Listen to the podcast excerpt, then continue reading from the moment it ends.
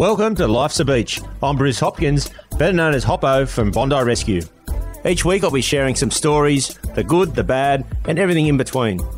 I'll be chatting to guests about their life experiences and giving our listeners an insight to the challenges we have faced in our lives. We'll share a few jokes and some banter along the way, and hopefully our experiences will resonate with you. As the saying goes, while life's a beach, it can also be a bitch.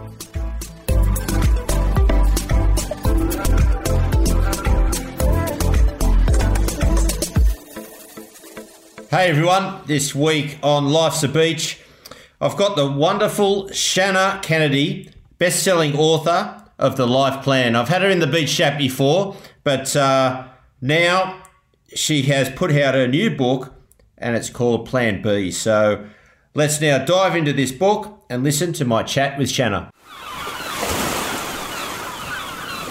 So this week in the Beach Shack, it's a pleasure. She has been in the Beach Shack before. Shanna Kennedy, how are you?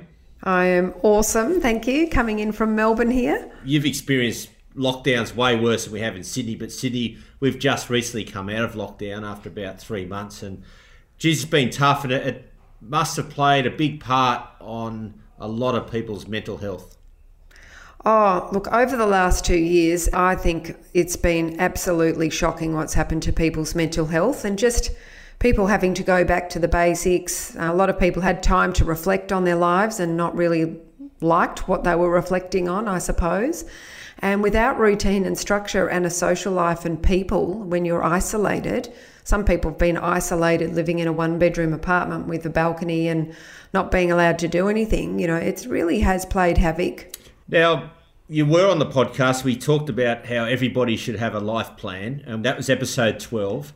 Touch a little bit on that, and then we'll go into the new book you've got out called Plan B. Yeah, fantastic. Well, I still think everyone should have a life plan, and I've never been busier actually in this lockdown with people saying, okay, it's time for me to have my life plan. I need to think about it.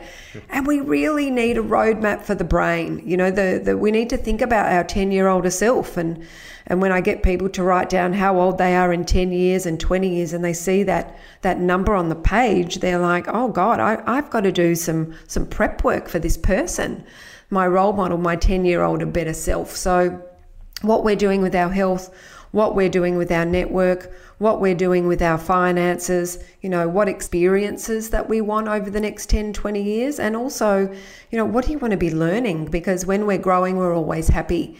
And if we haven't really mapped something out for ourselves, we always feel like we're just on the treadmill of life, you know, going around the roundabout. And that's not great for our mental health either.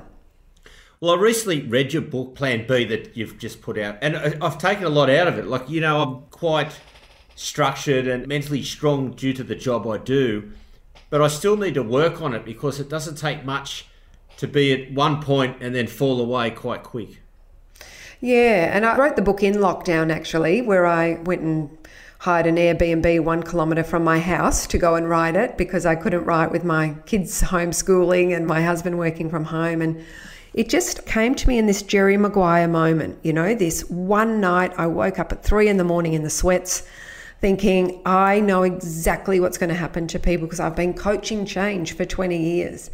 And I think when people have a structure to follow, whether it's a divorce or a loss of a job, or you can't see your parents in hospital, or you can't have Christmas or Father's Day or whatever, when we have a bit of a change, nobody knows what the roadmap is for the brain. And so I really wanted to put it down in bullet point form where we have to stop, we have to breathe. And this is all about what you do as well on the beach is when we're in a crisis, the first thing we say to somebody is breathe.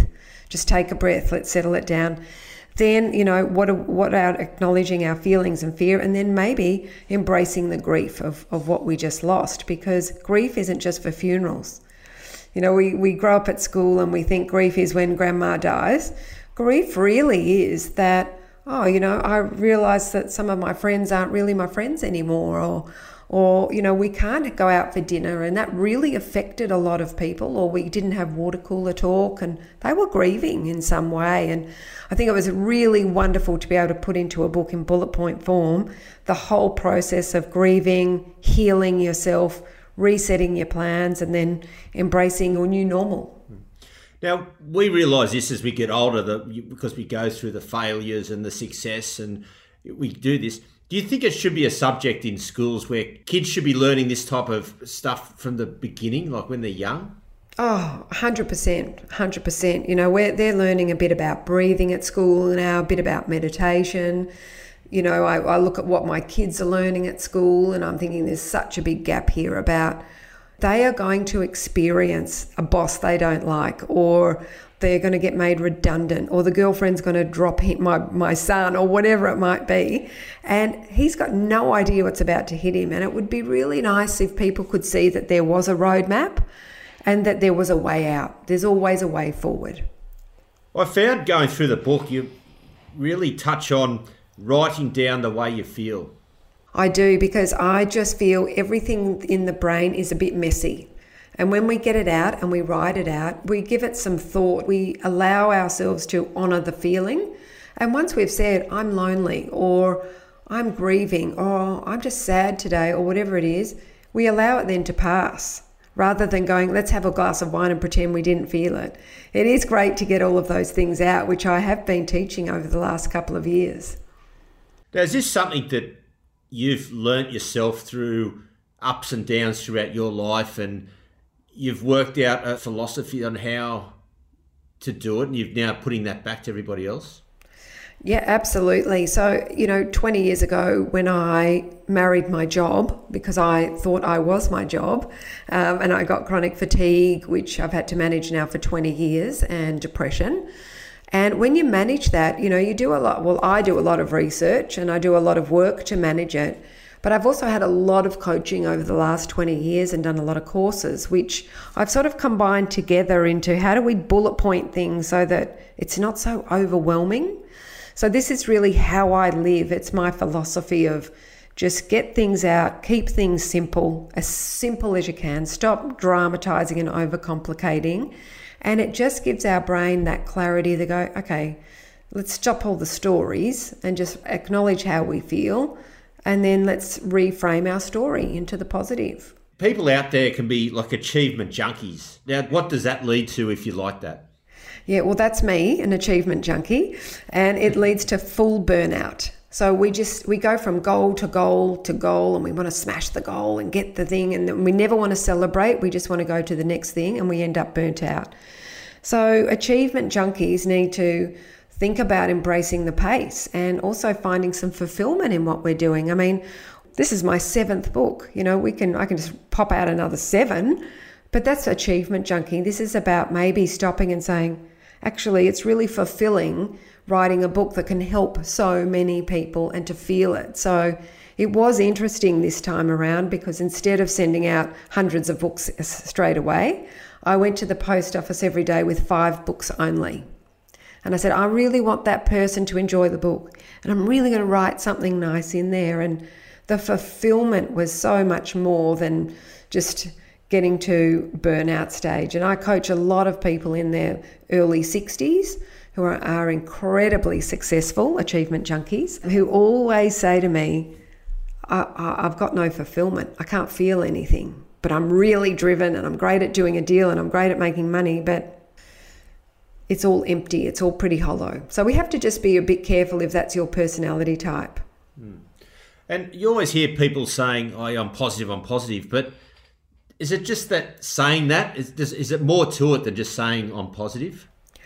Oh, yeah. That's like, I'm saying I'm positive is training the computer, which is your brain. We put in the computer program, but then the brain sends a message to your body, and you have to learn to experience feeling it too. You have to believe that you're strong or you're capable. Or for me, I have to train the brain every day that I feel energetic, because I always feel like I've been hit by a Mack truck when I wake up. That's chronic fatigue.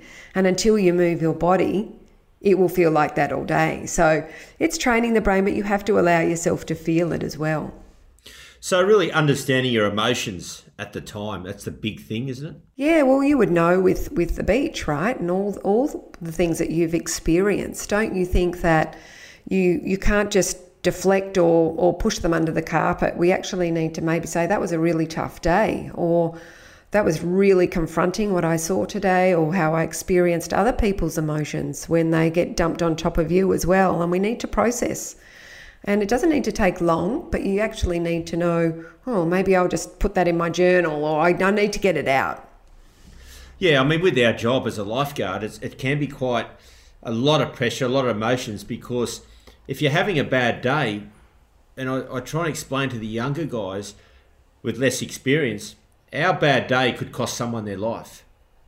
And then that is tragic, and the emotions we then have to deal with in dealing with that. And also, we do deal with a lot of suicide. So the families then come down to us because they want to see the people that will last with their loved ones.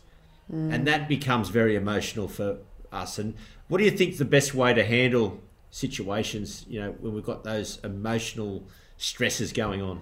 Yeah, it's like a roller coaster, isn't it? And it's a massive hit of grief, right? So you're grieving whether you knew the person or not, or that you're experiencing the family grieving as well. And I think they come and go in waves, these waves of grief. And I think we just need to allow ourselves to feel them and sit in them, and maybe journal them or write them out, or ask for help and get some support for yourself. And then you move on, and you can do that. But if you never address it, it probably just builds up. And, you know, for a lot of people I've been coaching over the last year, there's a lot of built-up grief in there. And then when it comes out, it's pretty nasty. We've got to be careful. Yeah, I've noticed, now you said that, I noticed that with a lot of lifeguards over the years that sort of try and push it under the carpet, and then it does come out. It could be 5 years later on. Something triggers the same thing again. Yeah, and if you haven't dealt with it or honoured it, maybe, or let it build up, or you've distracted yourself, that's when people, you know, go on their shopping retail therapies, or they turn and have, you know, 10 glasses of wine every night, or whatever their distraction coping mechanism was. It's really destructive because it allows that grief to build. Whereas if we're constantly just allowing it to come out and honouring it and being kind to ourselves and not maybe pushing ourselves that hard while we're in a grief little cycle, I think then we have a much healthier long-term mental health. So a lot of people in their life think they have to do something, but really you should be happy to get this done. They have to do something like that, know their purpose, or, you know, something like that. A lot of people say to me, oh, I need to know my why, or what my purpose is here, or whatever it might be. And it's great if we have a job that we love, you know, that becomes our purpose a lot of the time. But the way that I work with people is go back to your values. And that's your purpose for life, because that's you, regardless of the job that you do, or you might lose your job or get injured and you can't do your job. It's about coming back to your own set of values, your home base. And then you've got purpose for life. It's about serving those values every day. I think there's a lot of people out there too don't understand it's okay to fail. And like you said before, we fail at some stage, probably every single day at something. Oh, yeah. There's nothing wrong with failing. I know, I do. I do too. I say just have a red hot crack and have a go. And it's also, one of the chapters in this book is about celebration. And we don't celebrate enough. You know, we should be high-fiving ourselves every single day for showing up in the world, for having a go at something. It might not have worked out exactly as you thought it might, but maybe it did. But we should be celebrating that we just showed up in the first place and put our best foot forward. And I really want to be teaching people to celebrate themselves and to high-five themselves every day and to love and accept who they are and keep showing up. And if that means some days we fail, well, we need to celebrate that too. We really do. I think a lot of people might have someone to go and speak to that they feel confident enough with. And what would you say to those people? Last year, when we first had our first year of lockdown here in Melbourne, I actually got myself a coach. And I've been a coach for 20 years. And I'm thinking, if Tony Robbins has a coach, why can't I have a coach? You know, so I try and get a coach every 5 years to just workshop some of those things that, you know, I had 25 bookings just cancel in the lockdown, and that's 80% of my job just wiped out. You know, I thought, I think I need to talk to somebody, not just my husband and my kids, but actually workshop things through. So I think for a lot of people who might not have the confidence to fail or have a close circle that they trust that they can talk to, that's when we go and just get yourself a little bit of extra support, because there is no such thing as failing. Very good point. And I like getting out of my comfort zone at times, and then there's times I don't want to get out of my comfort zone, and it's something I've got to work on. And once I do get out of that comfort zone, even though it scares me, I seem to be able to achieve what I need to do. Yeah. I think it's really important that when you're growing, you're happy. So if you look back at all the times you did step out of your comfort zone, they always say greatness is on the other side of fear. That's when you're actually in your flow. You know, we're supposed to grow and evolve and flourish. And it's nice to be a little bit comfortable sometimes without having that, oh, I'm scaring myself moment where I'm walking on stage, or you're trying something new, or, you know, I went to write my book and there's a blank screen staring at me and I'm like, I've got a contract now. I've got to go and punch out this 70,000 words. And it's scary, right? So I just write on a sticky note, find the joy. So turning all of that scariness into joy, which allows you to get out of that comfort zone. I think of it as life is a playground, and you're jumping on different rides and they're all different, and just enjoy it rather than putting all that pressure on yourself that it has to be something. Now, throughout the book, there's a lot of activities that people can do. Is that something you just don't do once? You've got to continually, because it changes with your emotions? Yeah, I think it's a handbook for life, really, that if you had a little journal, you know, you could answer some of the questions. And a lot of people say to me, I love the information, but how to? So this book is a how to, is you feel like this, this is what you go and do, or this is what you write, or if you need to heal, then you need to think of 4 buckets, you know, mental, physical, emotional, spiritual health. Okay, what's your plan of action? So it really is inviting you to move on that road, on that journey through, not stay too stuck for too long. Now, you said you had a lot of people that you've been with life coaching recently, and there'd be a lot of people out there that have lost their jobs. I know a lot of people and friends of mine that have lost their jobs and really, really struggling. Mm. Not all of them go to life coaches, and they just try and work it out themselves. And what's the best way, if you know a friend, to actually get them to go to a life coach, because you know they're struggling, but yeah, you're not sure on how to say it. How to say it. Well, first thing you do is buy the book, right? So a lot of people have gone through divorce and things. I've had people come and buy 10 books for all their friends, or they've lost their job. So they've really said, start there, read something about the change process, but then get yourself some help. So it's a really great thing to say, do you know what? I know this great coach who helps people through this. You might want to look her up. And you don't have to put it on top of them or make them do anything, but just they don't know it exists. You know, you don't know what you don't know. And it's really nice when friends come up and say, oh, I know this girl that actually works with people on this. You might want to go and have a look at her site or whatever it might be, because they just don't know. And a lot of corporate people now have a life coach to do their strategy with.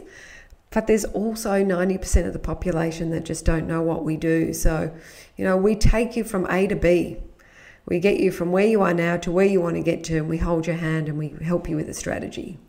And that's great, because I did that interview with you a while ago, and I honestly didn't know there was life coaches out there either. Like, and I've been around sporting teams and lifeguards, and since speaking to you last time, we've now got a person that comes in and speaks to all the lifeguards individually and helps them, not so much giving them a life plan, but it's someone to speak to express their emotions and how they're feeling, whether it's outside of work or within work, being a lifeguard as an emergency service. Absolutely. I'm still coaching ex-Olympians, like people who won gold medals. I'm still their life coach down the track, because they need someone who really understands them and has built some relationship with them, that they could tell me anything in the world and it would be a safe space. that we can explore some ideas together, that I would be their champion, high five them the whole way through, saying, we can do this, come on, you can do it. There's not many people in the world that have that someone. So when you have a coach, it's that real support person saying, okay, well, what are you going to do next and how are you going to do it? And let's celebrate along the way and get that momentum going. So it is a really wonderful experience, I suppose. And I coach a lot of celebrities. I coach a lot of CEOs, partners at law firms who they're just crumbling. They're exhausted as well. They've never worked harder, especially with all the legal work that's had to go on with changing of rules. And they might cry for half of the call. Mm. That's fine. Yeah, that's right. And it's really a trust thing, isn't it? It's finding that person that you really trust and you can let out all those emotions. Yeah, they've got to come out. So if you... You know, I really didn't want to talk about it every night with my husband. Like, how am I going to, you know, totally lost half my business, reinvent that part. He's the CEO as well, so he runs winter sport for the country. So he was dealing with athletes and now he's got the Olympics coming up in Beijing and he's flat out. And I'm like, I need someone to really workshop things with. And so straight away I get myself a life coach and it was fantastic. I loved it. I probably worked harder than I've ever worked and built a bigger business than I ever thought possible. And with your chronic fatigue, that's something that doesn't go away, does it? So you need to manage that. Probably for the rest of your life? Yes, the rest of your life. So like Alistair Lynch, we talk a little bit together, he's a footballer from Brisbane, is that we think we're 90% healed, but there's 10% that's always the running in the background. So if you do go out and have that really late night or go out 3 nights in a row, well, you're going to pay a very big price. And so you've really just got to monitor yourself and manage yourself with kid gloves a little bit sometimes, because it doesn't go away. And if you don't have a plan for yourself or a strategy and structure, you do end up, you know, you lose weeks just feeling like you've been hit by a truck. And you've got to be honest with yourself, don't you, when you find those triggers, but sometimes you've got to give yourself the hard talk. Yeah, especially if you're an achievement junkie like me, you know, I just want to do so much in a day, you know, and my husband always says, will you just slow it down a little bit? And I just can't help it. I get very, very excited. And so it's pacing. You have to learn to pace yourself. And over the last 20 years, I've learned the art of pace really, really well. And like writing the book, you know, you go away for 5 days, you work 16-hour days. It really hurts. It took me 3 weeks to get over, but it was done. And it was the only way that I was going to get it done. But you do pay the price and you have to work very closely with naturopaths to supplement yourself properly and care for yourself. So I actually see it as the gift now, and he does too, actually, where we're probably much nicer people. We've probably become a lot more successful and less burnt out than if we didn't have this little thing on our shoulder pacing us the whole time. And you've got to be honest with yourself if you have depression or you have chronic fatigue or you have anxiety or adrenal burnout or something you're dealing with. I think it's about being really honest with yourself and loving who you are with what you've got and then making yourself a great plan. Yeah, yeah. So do you think with what you've learned over all the years, the last 20 years, it's definitely helped within your relationship? With my husband? Yeah. Oh, yeah, definitely. I'm not allowed to coach him. So he says, are you coaching me? I'm like, no. So I go the back door. But even with my children who are now, you know, 15 and 17, I think they've learnt a lot by just me looking after myself. And the communication of that, I think, has been really incredible when the depression card hits and when the chronic fatigue comes in. Is just that really kind, empathetic honesty as a family that has had to happen, I think definitely built our relationship to a new level. And how do you find it with your kids? Because most parents out there will go, my kids never listen to anything I say. It must be sometimes the kids go, oh, you're righto, Mum, whatever. Oh, yeah, all the time. But it comes out in other ways, and I see it. Usually, you know, my kids play a lot of sport. I see those lessons I've learnt come out on the football field or at netball or with their friends. So I think it is working in the background, and they're great kids. I actually secretly loved 2 years of lockdown because I got... You know, my 16-year-old, 17-and-a-half-year-old now son would really probably not watch TV with me normally. You know, he'd be off with his mates all the time. He's out, he's gone. He was home, so I got to have a stolen couple of years with him, which I think was a real blessing. So even with COVID, it's, you know, everyone's had tough times, but they need to take the positives. And as you just said, there are positives within all these lockdowns as well. Yeah, and I wrote this little sticky note because I love my bullet points, and it was on my computer, and it said every day, find the gift. What was the gift today? And you would find it on the beach. Like, what is the gift today, even though we lost someone today, or whatever, it was a really tough day, or we were really exhausted today, there'll be a gift. And I think when you ask yourself every night, what was the gift? It's a beautiful way to put the brain into that, get out of its catastrophizing. And so for me, it was the gift was, oh, we got to all have lunch together today, or, you know, we all watched a movie together, which normally we never would because everyone's got such busy social lives, or we're traveling for work, etc. And it was really nice to every day just check in with the gift. And I think everyone will find some gifts amongst all of the things that they may have lost. There'll be some gifts as well. Well, with the lifeguards, an example for us is the near miss, the one where you're heading out, the person's drowning, they're swallowed water, they're on the brink of surviving or not surviving. You pull them back into the beach and, you know, you get them back to life, whether you resuscitate or anything. The guys get very emotional about this, but the positive out of that is the person survives and lives another day and gets to go home to his family. So there's the positive in it, you know, the job's successfully done. But it can still affect their emotional state, even though the person survived. Oh, absolutely, because they're in a shock still, right? The shock of, well, what might have happened, but also the shock of how quick they had to work and respond, and the adrenal gland goes into overdrive. You're full of cortisol, which is a stress hormone, and you can't just turn that off. It takes a long time for stress to leave the body.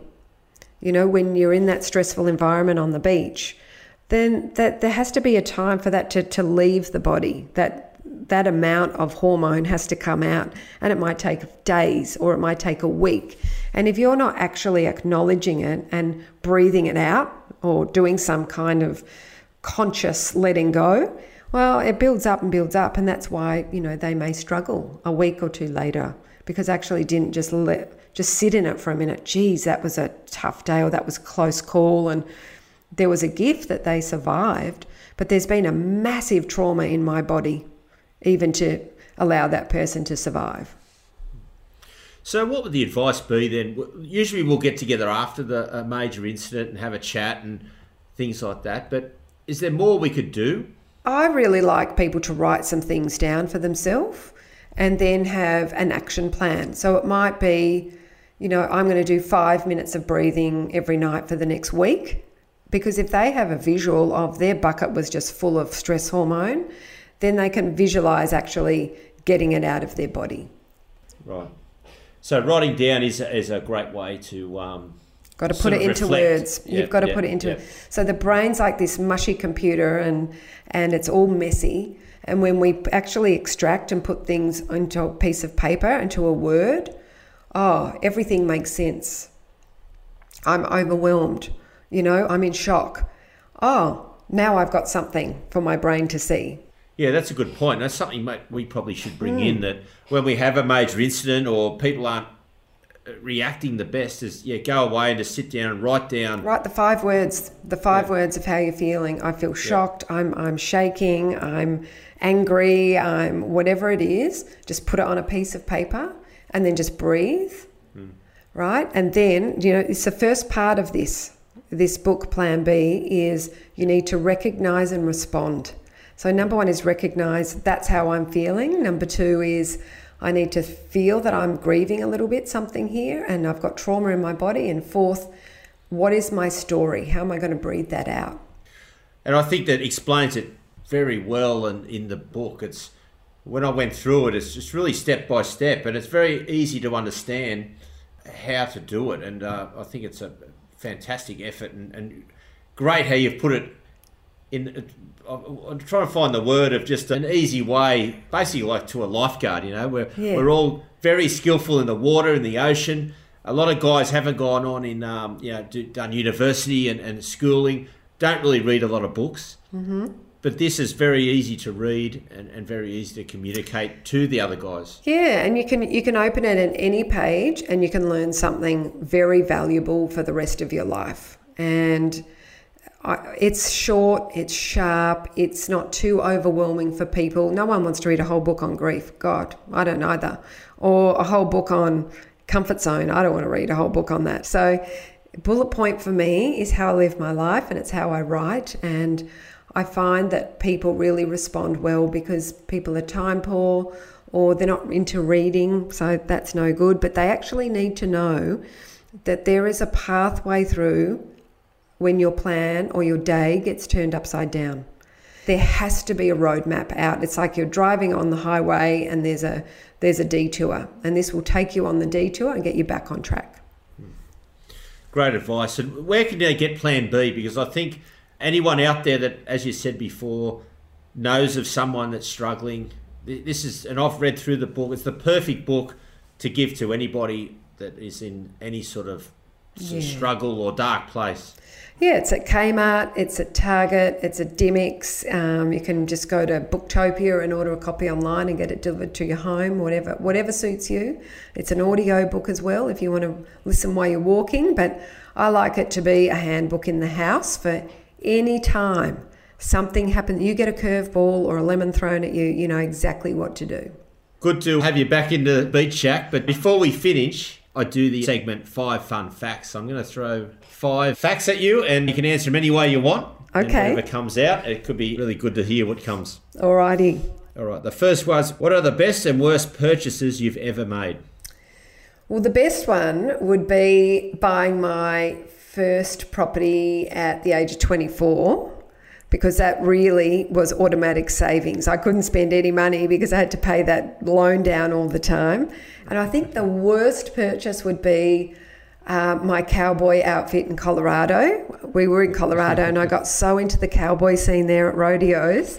We were on a family trip and we all bought these ridiculous cowboy boots and we looked so good there, and then we came back to Melbourne. I'm like, oh my God, we will never be able to wear these outside the house ever.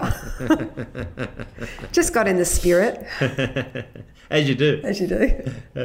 What's your biggest screw up in the kitchen?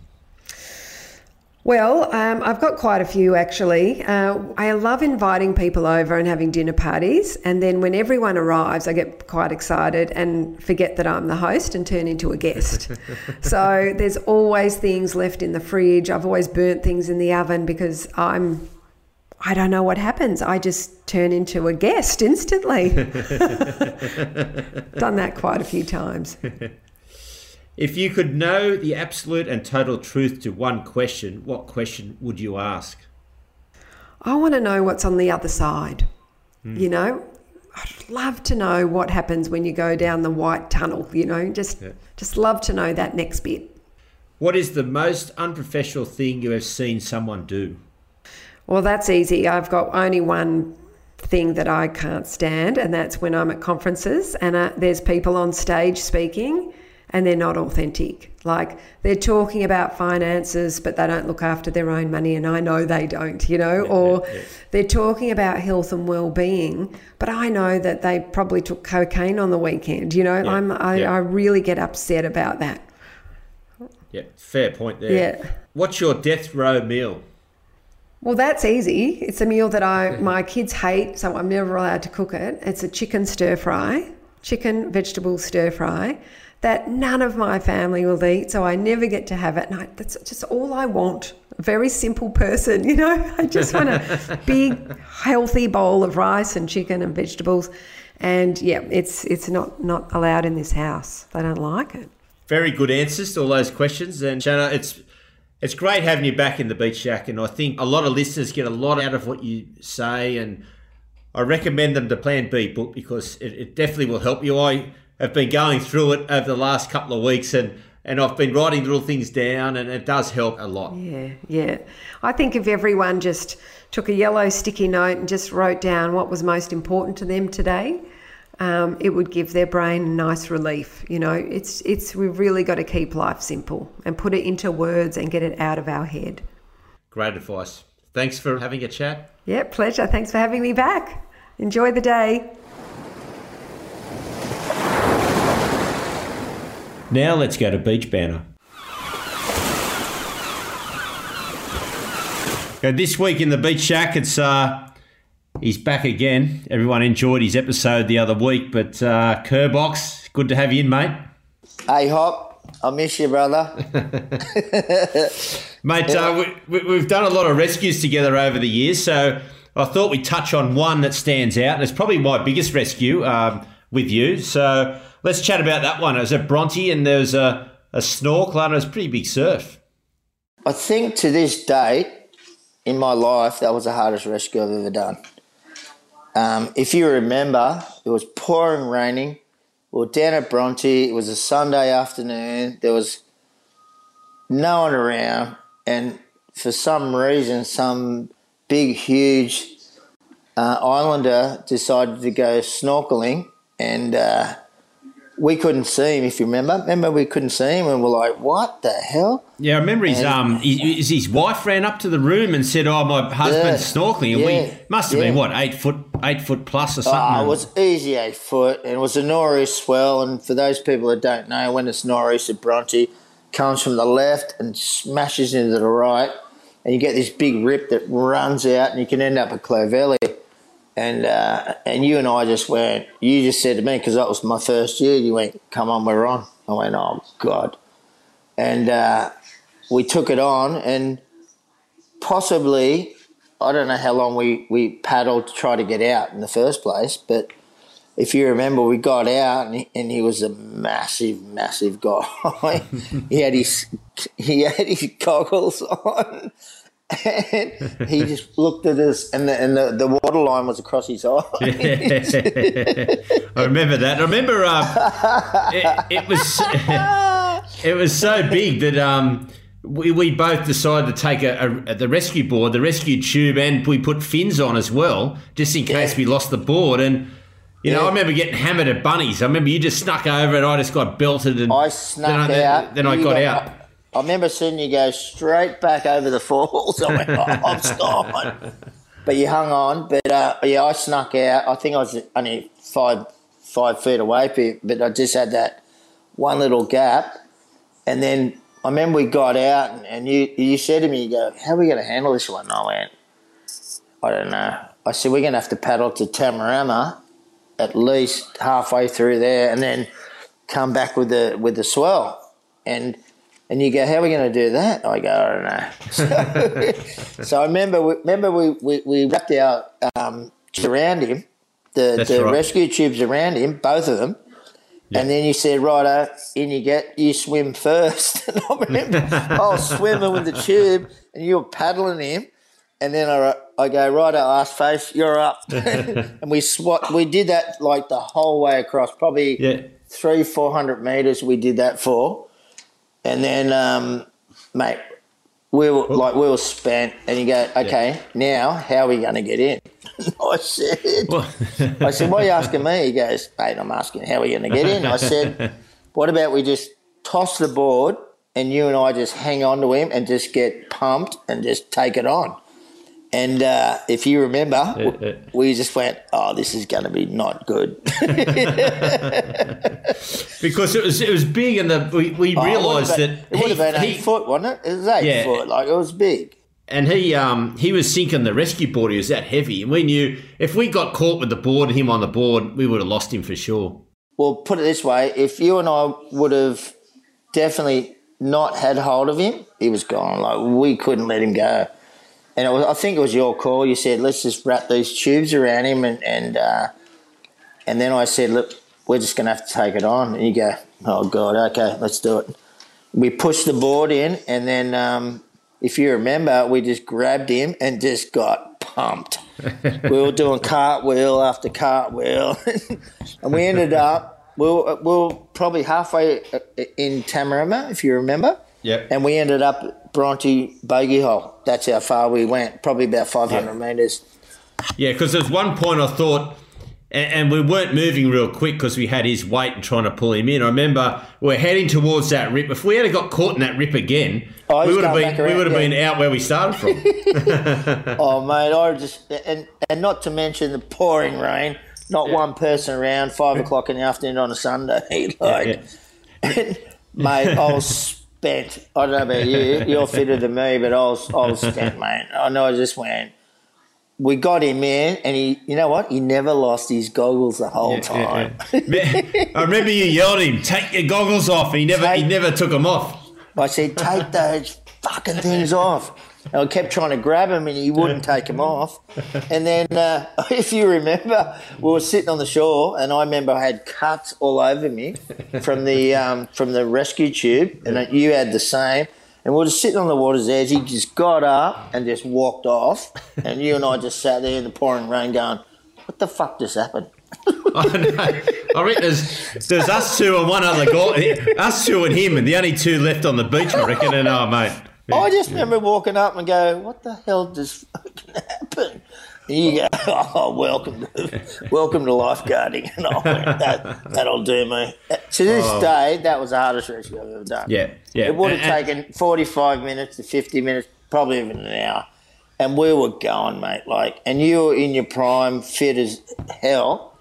And I was just going, mate, I think this guy, if we dropped him off, he was gone, mate. Like, yeah. He wouldn't have made it, and I don't even know how he got. He must have jumped off the rocks at the cemetery somewhere. Look. Yeah, and you know what? No one saw us. No one gave a shit. No one gave it. No. Except you and I just go, what happened? What just happened? It's crazy, isn't it? Because it was back in the early 90s, and now there would have been a million people along the coastline taking photos, videos, and it probably would have ended up going viral at that rescue. Oh, mate, 100%. And he never took off his goggles. No, never. Oh, that's one thing I'll never forget is you yelled at him, take your goggles off. Oh, mate, I was abusing him and everything. But we did good. You and I, we worked good. Well, I've grown up with you since you were five. And, we know the beach better than anyone, but it didn't matter. It was to this day, the hardest rescue I've ever done. Yeah, yeah. And definitely my hardest as well. It was a great effort from both of us. And I wonder what he's doing now, mate. He's probably out there, probably doesn't realise how bad he was. I think he went over and had a hamburger or a steak or something, a sausage on a sandwich, and he thought, yeah, no worries. You and I were busted. Yeah. All right, Box, mate, great to have you in the beach shack and telling us the stories, and we'll get you in again very soon. Now it's time to have a listen to the fans in the mailbag. Okay, this week's letter from the mailbag is from Jessica, and she's from Queensland. What are you going to do over the Christmas period and on Christmas Day? Well, most years I work Christmas, and this year is no different. I'll be working Christmas Day, so that'll be Christmas with the lifeguards as per usual, and from there we'll have a family catch-up probably either the days before Christmas or we'll fit that in between New Year. So that's what I'll be up to over Christmas and celebrating with the family but also working on the beach. Thanks everyone for listening. Remember to subscribe to Life's a Beach wherever you get your podcasts and hit us up with questions, comments, or follow us on our social media channels, which you can find in our show notes. That's it for today, beach fans. Stay safe and swim between the flags.